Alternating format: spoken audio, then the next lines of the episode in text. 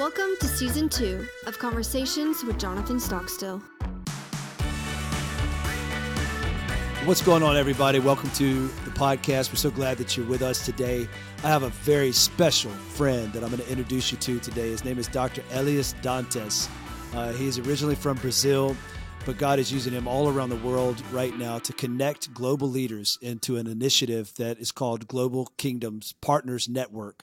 It is both a network of pastors and a network of business leaders, but he has become such a precious friend to me. And uh, today I just wanted to have him on the podcast to talk about what God is doing in the kingdom around the world. So Doctor Elias, welcome to my podcast. Oh, thank you for having me. My pleasure. So I can never keep track of where Doctor Elias is. Every time we talk, he is either in South America, North America, in Africa, in Europe, in Asia. He's all over the place, but today finds him in Portugal. Is that right? Yes, I'm here close to the city of Porto. For a few Porter. days. Yeah. Yeah, we and what's the w- together uh, a gathering of uh, six to eight thousand youth leaders for this coming year, and wow. uh, it will be here in uh, in uh, the city of Porto. We just leased the place; it's a beautiful place, and I'm uh, making the arrangements, meeting pastors, uh, uh, doing things like that. Yeah, that's amazing. What is the weather like in Portugal right now? Uh, today was about. Uh, sixty-five, sixty-six, not bad. Oh, man. Sunny. That's beautiful. I did my walk in ten, uh, six miles. Uh, yeah, uh, six miles. Yes, every day. That is fantastic. Well, I'm so privileged to be able to talk to you. And you know that I, uh, I met you maybe close to ten years ago now and have been a part of a network that that God is building around the world, just a, a network of pastors and business leaders. Would you take a moment and kind of share what G K P N is and what the vision of that network is?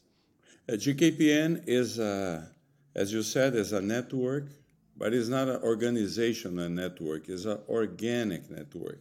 It's a network of people. God chose to use people to reach other people. And, uh, and these are people, uh, mostly senior pastors, marketplace leaders, and very active and alive youth pastors that uh, decide to be friends. It's a very unique thing because uh, top of the pyramid, this is for very strategic leaders, top of the pyramid is not a place for many friends. And, uh, and, and it's a very lonely Very lonely situation. A pastor of a mega church has a lot of people knowing him, but he doesn't. He or she doesn't have a lot of friends. Mm. Is uh, because not uh, the concerns, the the the uh, needs, and and all the, the questions and answers that that person has in that particular level are very different from a small congregation pastor. And uh, so individual stays lonely many times, and then becomes very, uh, it becomes an asset of Christianity that can become a, a, a liability very easily. So we need to we need to put one close to another. People of integrity, of uh, people who are recognized by excellence in what they do, people who have a kingdom mentality, because one of the tragedies tragedies in Christianity global wide. Is a empire building. Mm. Uh, empire builders uh, a tragedy because they only get concerned about their individual legacy. And then the church exists and, and thrives, thrives just while that person is alive. And then becomes a white elephant sooner or later after the person leaves or the person commits a sin or gets sick. A lot of life is very dynamic.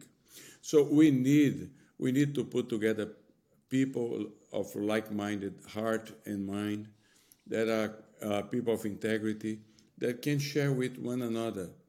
And together they can make uh, a difference in the world, helping small congregations, helping missionaries, helping others to build their own little places in, in Christian history. And to be a blessing to them. So the network is is that. It's an organic network. We don't have even a website. It's a blessing. Right. Uh. So I've enjoyed being a part of the network for, for so many reasons. Uh, one of the reasons that I love being a part of the network is it's so global, and it's, you can't pick a predominant nationality. There's every nation, uh, every continent represented. And so it just feels incredible to relate to people from all over the world from a ministry standpoint. So, and you know what I love about you, Doctor Elias, is that you, you're such a global kingdom minded person. Some people think about their only, their only their area, their city, their uh, state, or, but to think about what God is doing around the whole earth is incredible. And uh, maybe talk a second about your experience and missions. What got you into thinking globally as a, as a kingdom person uh, instead of just specific on one per place? Uh, uh, in the early nineties, uh, uh, professors of missiology create a terminology called glocalization. It was never a term that really catch up Uh, uh, in our discussions, but it's a phenomenal text, uh, term, because globalization not means nothing more and nothing less than uh, thinking globally and acting locally, acting locally and thinking globally. It's a glocal.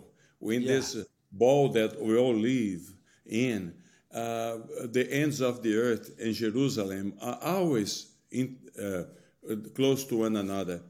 And uh, and we my function in this network is to be the facilitator of the global and the local. It's creating opportunities for people who are doing their best on the local level to connect with people in the global level, because uh, what guarantees a Christianity that is alive and growing is global Christianity. Yeah. Because when we get disappointed and sad in, in the micro, the, the the the in the micro, the macro is going very well. So yeah. one help one another is globalization. No, so uh, so I am a globalized person. Uh, I, that is so true. That that the global kingdom is an inspiration. It's an encouragement, especially when you're in the trenches of local ministry. Uh, because I think anybody that's listening to this podcast could, uh, you know, identify with what it's like to do local ministry consistently, and how sometimes it can feel monotonous. Sometimes it could feel like just the same old, and there's something about uh, expanding your vision, expanding your relationships to more of a kingdom perspective that's so healthy for people. I know that uh, it really is an encouragement to me to be able to talk to people from all over the world and realize that God is so big and he's doing something big around the world. Yeah, and one thing, uh, Jonathan, church growth is not a, a single item, it's a combination of many factors. One of the, fa- uh, of course, leadership and et cetera, et cetera, et cetera. But one of the factors is what is called local and, and, and regional and global factors. And institutionally speaking, and also uh, societal speaking. For instance, uh, when, when uh, you uh, understand this dynamic, uh, you, you begin to see your church from a church growth perspective with different eyes. You are not, there are decisions that are taken on the go- gov- government level that affects the growth of your church deeply. For instance, uh, when uh, the Somalis came to Minnesota, twenty thousand Somalis came from one hundred twenty degrees Fahrenheit to minus twenty.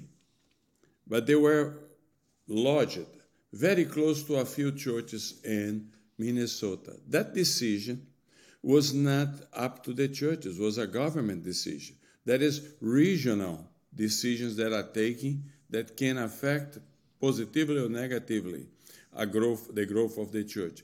Very sadly, the churches did not uh, relate well with that move and didn't see church growth opportunities there. Two years after twenty thousand Somalis, Muslim Somalis, were in Minnesota, that the churches could not penetrate uh, in their group anymore, because they, all the vulnerabilities they had when they came became their strength, group strength.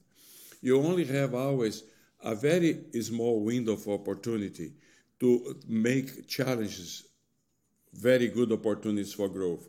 And then the, if the churches had taken the decision in that particular case, let's help in them, let's welcome them, let's uh, uh, make a party for them, yeah. let's, let's uh, then maybe we'll see many more in churches today and becoming missionaries to be sent back to Somalia. Mm. So local churches, uh, uh, they, they, they have their own Uh, particularities and, and their own set of decisions that affect the growth. But there are other components that don't relate to a local church. They are happening. And when I travel all over the world, this is what happened. I see the opportunities and I see the possibilities. And my function, my calling, is to put churches and, and opportunities together. Because if we, if, if we understand this, there is gigantic possibilities for expansion, because God is in the move. God never stops. The Christianity is a movement. It's not a monument. And and when governments take uh, decisions that we think initially, oh, they are going to affect the church, they are not. And and the, the, nobody can stop the church. The church look look what is happening and then begin to act properly and response and growth. See what the case of uh, of happening in uh, in uh, Bangladesh right now, and in Myanmar with uh, over a million people's group, Muslim group that were expelled and came to uh, Bangladesh. Well, the Baptists in Bangladesh, they are a very good group, are very open, and we are beginning to see churches being planted among that refugee group. Mm, that wow. be, uh, that in Myanmar had almost no Christians there, almost zero. Now we will see churches being planted. It's a fantastic thing. Opportunity. And then I, it is a wonderful thing, because opportunities, uh, uh, there are opportunities that are raised to the church besides the ability of the church to decide. But how we react, those are the factors that produce uh, our interaction with God's move in the world and the expansion of the church. So, um, you know, you're familiar with uh, Paul and Barnabas. Barnabas is named the Encourager. Uh, that was his nickname. The Encouragers, his name meant the Encourager. And, you know, so many people possibly listening to my podcast listen, that, that um, maybe live in an American context. It's so easy for people to think, oh, the world is doing so bad. You know, things are going so bad in the world. And I feel like somebody with a global kingdom perspective is an encourager of some sorts, because they see the opportunities, they see what God is doing around the world. And I love that about your perspective, is that you get to see what God is doing around the world. And I'd like for you to take a moment and just possibly share, what do you think, if, if you reflect on what, what is God doing in the earth right now, what, what do you feel like are some of the major praise reports and positive things that you see happening in the earth? Well, there are movements from from God, the Holy Spirit, all over the place. You are testifying one now in Kentucky. It's spreading to other places. People, people, uh, the, the, the, the, the, the doubters, they come and say, oh, this is uh, manipulation. Well, my friend, we are people are prostrating themselves in the presence of God. Yes. And yes. If my people uh, search for me and, and with the, from the deep of their hearts and, and, and, and pray, I will listen to them. Yeah. So there are a lot of wonderful things happening in, uh, in, for instance, in France. Every three days, one evangelical church is planted in France. Wow. Uh, you don't feel the impact yet, but in the year two thousand, there were fifty thousand evangelicals in France. Now, five hundred thousand. Wow. If we continue in this movement, you'll be five million pretty soon. Nobody can stop the church. Nobody can stop the church. And one of the most important things that sometimes our people don't understand in the Western world is the new demography, the new demographic reality. There are four hundred million people in the world living outside the nations where they're born. Mm. That is, that is an incredible diaspora. And many of them, many of them come as Christians on first love for Christ. See, and, and they, the, the main blessing to the existing churches in the United States and Canada and uh, Europe is that they bring what we forgot. They bring the apostolic passion, yeah. the desire to make Christ known, even if I have to pay my li- spend my life for that and pay the price of my own life to make Christ worship among the nations. That is the is the first love that they bring. We forget. We we, we forgot those things on, on our environment, that we have an old established Christianity and we are more on pragmatic side. We are more in programmatic side. And then you have these movements of populations destitute of almost everything, but many of them with a strong faith in Christ. See, the ma- largest church in Italy now is African. Wow. In Italy. Wow, I did not know African. That.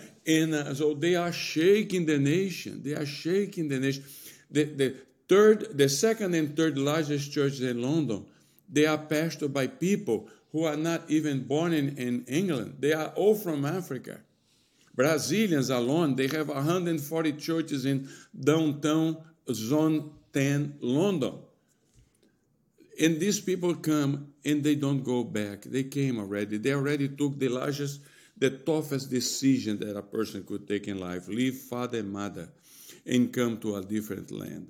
United wow. States receives two point four million people every year, two point four legally. one point six comes from Christian background countries, eight hundred thousand now. Can you imagine the potential for the revitalization of the church? Nobody leaves, nobody leaves his or her uh, place of uh, belonging, you, his country and culture, because they are happy there. They they leave because they are unhappy. They look for other opportunities. So they come with the uh, open intention, clear intention of learning the good and the other side. So we, this is a tremendous tool that God is bringing. Uh, is is is the possibility of reaching the ends of the earth without leaving our cities. Wow, they are right there. Yes, it's what happened in, in Turkey right now with Syrians. They are baptized by thousands now. And the Iranians, and so many Iranians converting to Christ, for instance, in, in Turkey, that uh, when they take the kids to the public school, they ask for passports. They don't have passports. They destroy the passports when they cross the border. They have to go to the embassy. And I am a witness. I, I, I saw that. They go there, and the first question that they ask in the embassy is, have you abandoned Islam and became a Christian? Because if they become a Christian, they don't give them passports. They become people without a, a, a country, a countryless people, but full of love. There are churches multiply everywhere among the Iranians. The, ends, the, the, the diaspora is the most powerful gift from God for the revitalization of our dying congregations and old established Christianity. It's a wonderful thing. It's incredible. That is so encouraging, and I think people need to hear what you're saying. It's it's beautiful, and it's a perspective that God has given you that's unique, uh, and that's why I wanted to have you on the podcast, because I, I wanted you to share that with people.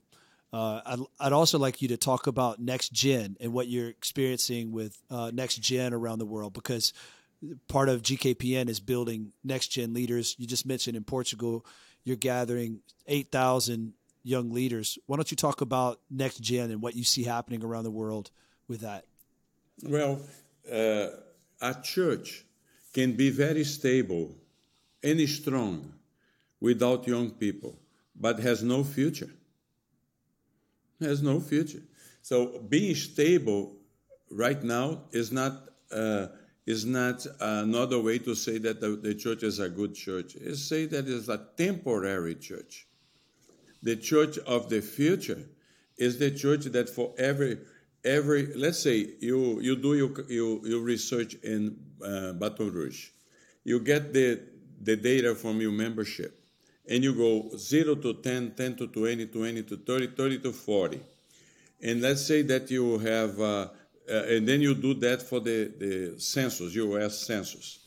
And you ask, how many, what is the percentage of the population in Baton Rouge under forty?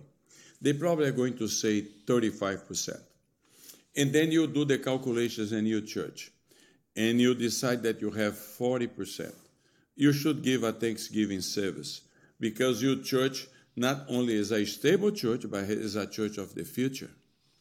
But the reality is, the majority of Christian churches nowadays, they are over forty. So they are still good churches, but they don't have much future. In the U S alone, for every twenty, every ten kids under twenty, only three are going to church. So uh, we, we have a, we have a, a big of a problem there, and uh, but the reality is, around the world, the younger generation is really catching up with uh, with faith.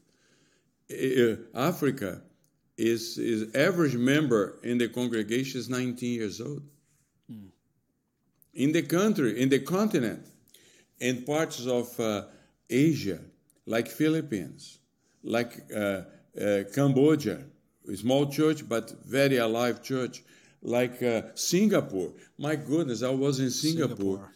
three day, uh, three months ago, and I attend a church that they have worship services by age. It was Saturday, two o'clock in the afternoon. There were two thousand young people, uh, ten. to fifteen. Wow. Because uh, at, at at four o'clock will be fifteen to eighteen. After the, the, the in the evening will be, this is Saturday, not Sunday, five other services on Sunday. And, and do you know how old was the uh, person, volunteer, operating the sound system of the church? ten years old. Wow. Ago. Wow. My friend, is a dynamite. Yes. If you give a causa, a causa, then people follow. What young people don't want is to come to church to eat popcorn. Yeah. Uh, because you, you like popcorn one Sunday or a pizza. But if it's only that, it's a so weak call. Christianity call it, take your cross and follow me, die for yourself. Uh, all the apostles were young people. Uh, from eighteen to thirty. And all of them understood that they had to deny themselves, take a cross for a greater cause, and they gave their lives. I think we should invite the younger generation to die for Christ, mm. if needed. And wherever this is happening, it's booming. It is really booming. See, in Ivory Coast, uh, see, in Vietnam, Christianity is already fourteen percent of the population. It, it, it made trials and tribulations. Brazil, and though, we, Brazil is doing amazing with young people, from what I understand. Brazil is doing amazing, but the reality of where Christianity was already the, re, the religion is different from Buddhism, Hinduism, uh, Islamism, atheism, communism. It's different. And when you have a, a young person in Brazil converting to Christ, statistically speaking, Christianity doesn't add a single member because was already a Christian. What improves is the quality of the person. Now is a born-again Christian. But it's, uh, what really shows the quant- quantitative expansion of the church is when you go over to Muslims, Buddhists, Hindus, mm. agnostics, atheists. That is where the church wow. refused to go. Wow. I'm afraid that they will come and they kill me. Well, how about that? How about they, they kill the apostles? But uh, we, the, we we are uh, still still uh, being blessed by the, the, the legacy. We have two point five billion people in the world, fifty million new Christians every year. And uh, uh, that is to say that I, it's my personal belief, after a lot of meditation, that the, uh, the church has to have multi-generational things. And each one is called to make disciples, but each one also has a major part to play in the propagation of the gospel. For instance, in the Bible, every, everywhere they read the Bible, you see people say, I am the um, um, my father is Abraham, Isaac, and Jacob. Three generations in the people of God. And I said, what is the, for the stabilization, growth, and, and, and impact of the church, any congregation should have a good number of Abrahams. Because Abrahams are the keepers of the faith, the storytellers. They are the ones who have gone through a lot and can help the younger generation to survive in the midst of the challenges and tribulations. Then you have Isaac. In the book of Genesis, Isaac is also the provider. He provides food. He provides a, a wife for his uh, son. He, he also always providing. Is the group between forty and sixty. They provide for the church. They provide uh, the coming of their younger children. They provide the finances because uh, older people live on fixed income. What they have is the history to tell, the stories to tell, storytellers to bless. The, and then you have the Jacob. Jacob is always a warrior. In the in the in the uh, book of Genesis, he is always fighting, fighting inside the family, fighting outside the family, preparing to fight his brother. He is he fought, fought with God in, in Yabok uh, River Valley, and he prevailed. He is a fighter. That is the younger generation. Hmm. The younger generation is the one that works outside the walls. Is the one who pays the life outside the walls of the church.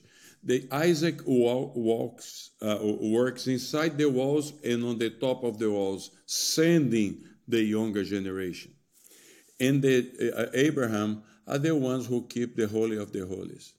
Wow. Uh, it's a wonderful thing.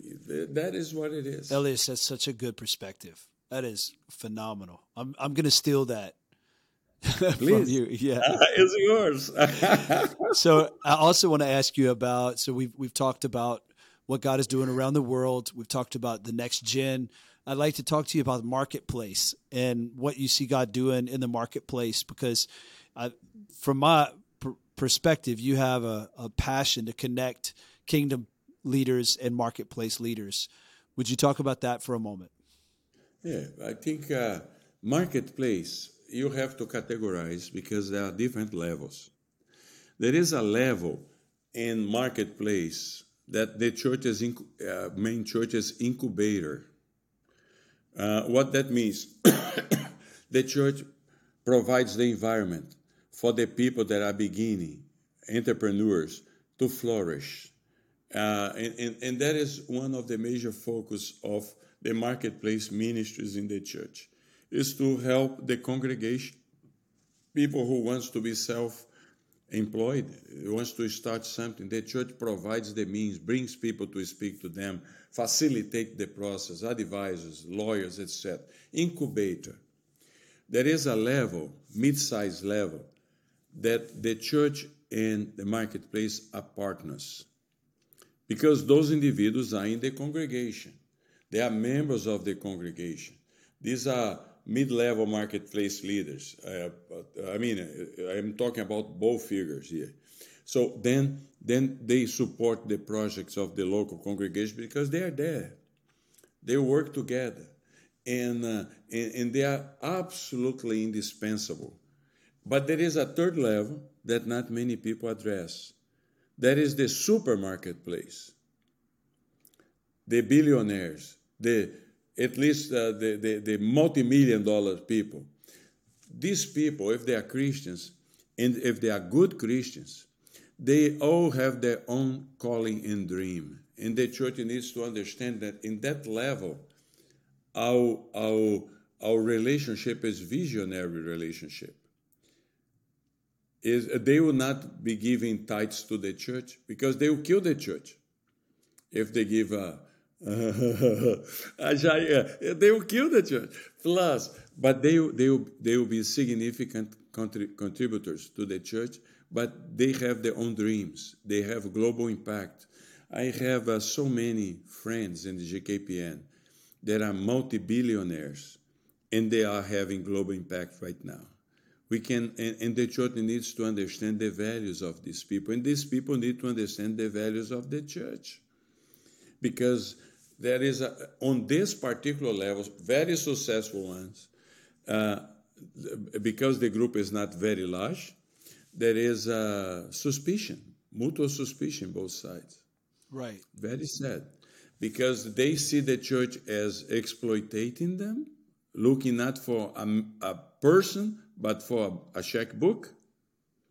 And the church sees them as the solution for the uh, shortfalls in cash. And, and it's horrible. What we need to treat one another is brothers and sisters in Christ. That's good. And depending on the level, you, you facilitate the growth of the ones who are starting. You work as partners in projects, because that is managerial level uh, on the mid-size. And you dream the dreams of others. You put dreams together for reaching the world with the ones who can affect the whole world. We have seen this happening. Elias, and, I, and I learned this profound. on the, I learned this in the hard way. Uh. So you know, G K P N has both uh, wings. We have a pastorals pastoral network, and then we also have business leaders globally. Do you feel like there is a, you know, people are talking a lot about the World Economic Forum, and and there's a whole uh, concern ab- among people about a new, I guess, world world government, and then also this World Economic Forum, how much it's steering. Do you feel like there's a connection of Christian business business leaders that are behind the scenes that most people would be encouraged to know that these people are working on large kingdom projects together? I think is uh, is uh, we we don't need to uh, really put a lot of effort in publicizing our convictions. We need we need to put a lot of emphasis in doing something. So when do, uh, there are a lot of talk, we don't need the extra books about business as mission. A lot, they are enough. Everybody talks, but you see very few projects on that, very few initiatives on that, because is the, in my opinion, is is old methodology. Uh, when when I, uh, when I, one of the uh, people in the network, the marketplace people that has a global impact, came to the network, I had the tendency of talking about projects. Let's do something together. Let's do something together. That was eight years ago. And then he invited me for a, he knew that I was going to visit a country next to his, and said, can you stop here for have a breakfast with me? I said, wow, I, of course I can. And, and, and, uh, and I went in the, at the airport, in a hotel at the airport. And then he asked me, do you want me in this network? I said, sure, you are a person of integrity. It's not by uh, because of what you you gain or you own, the wealth that you have, is because you are valuable brother. Oh, is that is that the reason? Yeah. Then if you want to keep me there, stop talking about projects. Because we don't need, I give fifty million dollars a year for projects. I don't need to be in a place for extra ones. Right. They say, then tell me, what do you need? Because I will do it. He said, I need friends. Yeah. Yes. Bring me friends in the same level. And if we develop good friendship, and if we develop trust, then nobody can stop us. That's right. And I learned my lesson, brother. I agree with that one hundred percent. And pastors are very similar.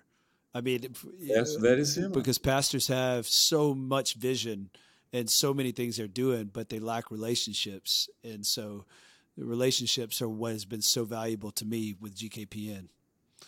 Amen. For sure. Yes. Well, so let's uh, let's talk more about being friends, and then in G K P N it took five years, uh, just meeting before someone had a, a call from God to do something, and then there was a unison response in the meeting, and uh, millions were raised in the, one day without asking. Right. Yes. And, and because they all trust one another. Yeah. Uh, is uh, we we we have to think less as a business and more as a family. That's right. That is right. Well, Doctor Elias, thank you so much for spending time with uh, the people of this podcast. I think there's been so many things that you've said that are going to be incredible blessings to people. Uh, so many great moments and insights. So maybe we can just close with a word of prayer for people that are watching. Uh, I think one of the most valuable things that you bring to to me always is a bigger perspective, uh, a global perspective. And I think most people need that. They need, they need, you know, the Bible says, lift up your eyes uh, to, to see the harvest. And there, there does need to be a lifting of the eyes, because so many times people are focused downward and they have to lift up their eyes to see the bigness of what God is doing. So if you could focus your prayers to just praying for people um, to have a perspective of the global kingdom and for mission and for what God is doing around the world, and to, uh, Yeah, and however he leads you to pray. My pleasure. Let us pray. Gracious God, we are so thankful for this opportunity of being with my brother Jonathan and sharing principles that are uh, principles for life, for Christian life. There is no greater privilege than being used by you, oh God. It's not because any of us is good, it's because you are good. You are good, and, and because of your goodness, you decide to use us. What a privilege for every single Christian to be used by you. As we conclude this, uh, this time together, we ask you to bless every single person that is uh, watching. Allow each one of us to understand that Jesus left us in this planet to give fruits and to see our fruits stay and bless others. Help us to be the doers, because there's too much talking around. We need to, to be the message. Amen. And the messenger at the same time. Oh, praise be to your name. Yes, Lord. Because you are a wonderful God. Bless every single one of those who are watching. Bless Jonathan and his many responsibilities in his church. We ask you also to bless me with health. Yes. And help me to continue my path following Jesus in the yes. most exciting thing in my whole life. Yes. We praise you in the name of Christ. Amen. Amen. Amen. Well, my friend, thank you so much for taking the time to be with our podcast audience. You're incredible for jumping on in uh, Portugal. So you're in the city of Barcelona, right? No, I am in Barcelona, is Spain. I am in Porto. Uh, see, I need to I need to travel more. I need to travel hey, more. Come with me, brother. Come with me. Hey. Last week I was in, in, in Babylon. It was fantastic. Babylon. It was Uh, Babylon and, and Ur. Yes, and Ur of the Chaldeans, where Abraham converted and was sent to uh, uh, Palestine. How exciting. Believe me, it was incredible. Oh, my was, goodness. I saw I saw a, a lion. The, in Babylon, Babylon is very well kept. It's a ten million square meters city. Wow. It's, it's ninety million uh, square foot city. Is incredible and uh, extremely well kept. And I, I got very emotional mm. when I saw a lion uh, in the central part of Babylon, city of Babylon. There is a processional avenue, and next, next, and they used to be the palace of uh, the, the the the king, and then a lion, stone lion, with the uh, uh, uh, pressing his body upon a servant. That was the lion's den, mm. and uh, the lion was the the symbol of uh, Babylon. And then I got, I begin to remember Daniel. Yes. Wow. And, and, and, and the lion's den, and, and Jesus, and uh, and then Babylon disappeared, no longer exists, only the ruins, and Jesus, the Lion of Judah, remains. It's so alive. So yeah. Alive. It was uh, it was incredible in Babylon. Yeah. Where where is I mean I I, I thought Babylon was in uh, modern day Iraq. Is that is that yes, correct? Yes, it's, it's right there on the on the Euphrates River. Yes. Wow. It's beautiful. It's so well kept. So well kept. And also the ziggurats, uh, the ziggurat in Ur of the Chaldeans is two hours drive from Babylon. I was a professor of geography and history of the Bible uh, seminary for many years. And I got also very emotional because that ziggurat in Ur, the city even today is called Ur. From there, wow. Abraham went through all the way through the, it's called the banana, the fertile banana. Yeah. Uh, the crescent, uh, the two rivers, a crescent, and a Mesopotamian crescent, and he uh, that uh, ziggurat is four thousand two hundred years old. Abraham is four thousand years old. Uh, Abraham, that ziggurat is a is a temple, is a pyramid wow. to honor the goddess of, of the moon. So Abraham was a pagan before he converted. He worshipped there, and then show me how powerful God is. Mm. So he took a pagan to become the father of faith. It's amazing. It's, it's amazing. amazing. Oh, man. I want to go there one day. I'd love to. I've, I've never been to Iraq. Yeah. Well, Americans are very much loved there. Very much loved.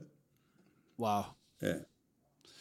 Well, thank you so much for spending some time with us, and uh, look forward to seeing you soon in South Africa. Amen. Let's have the Lord's Supper together. Huh? Let's do it.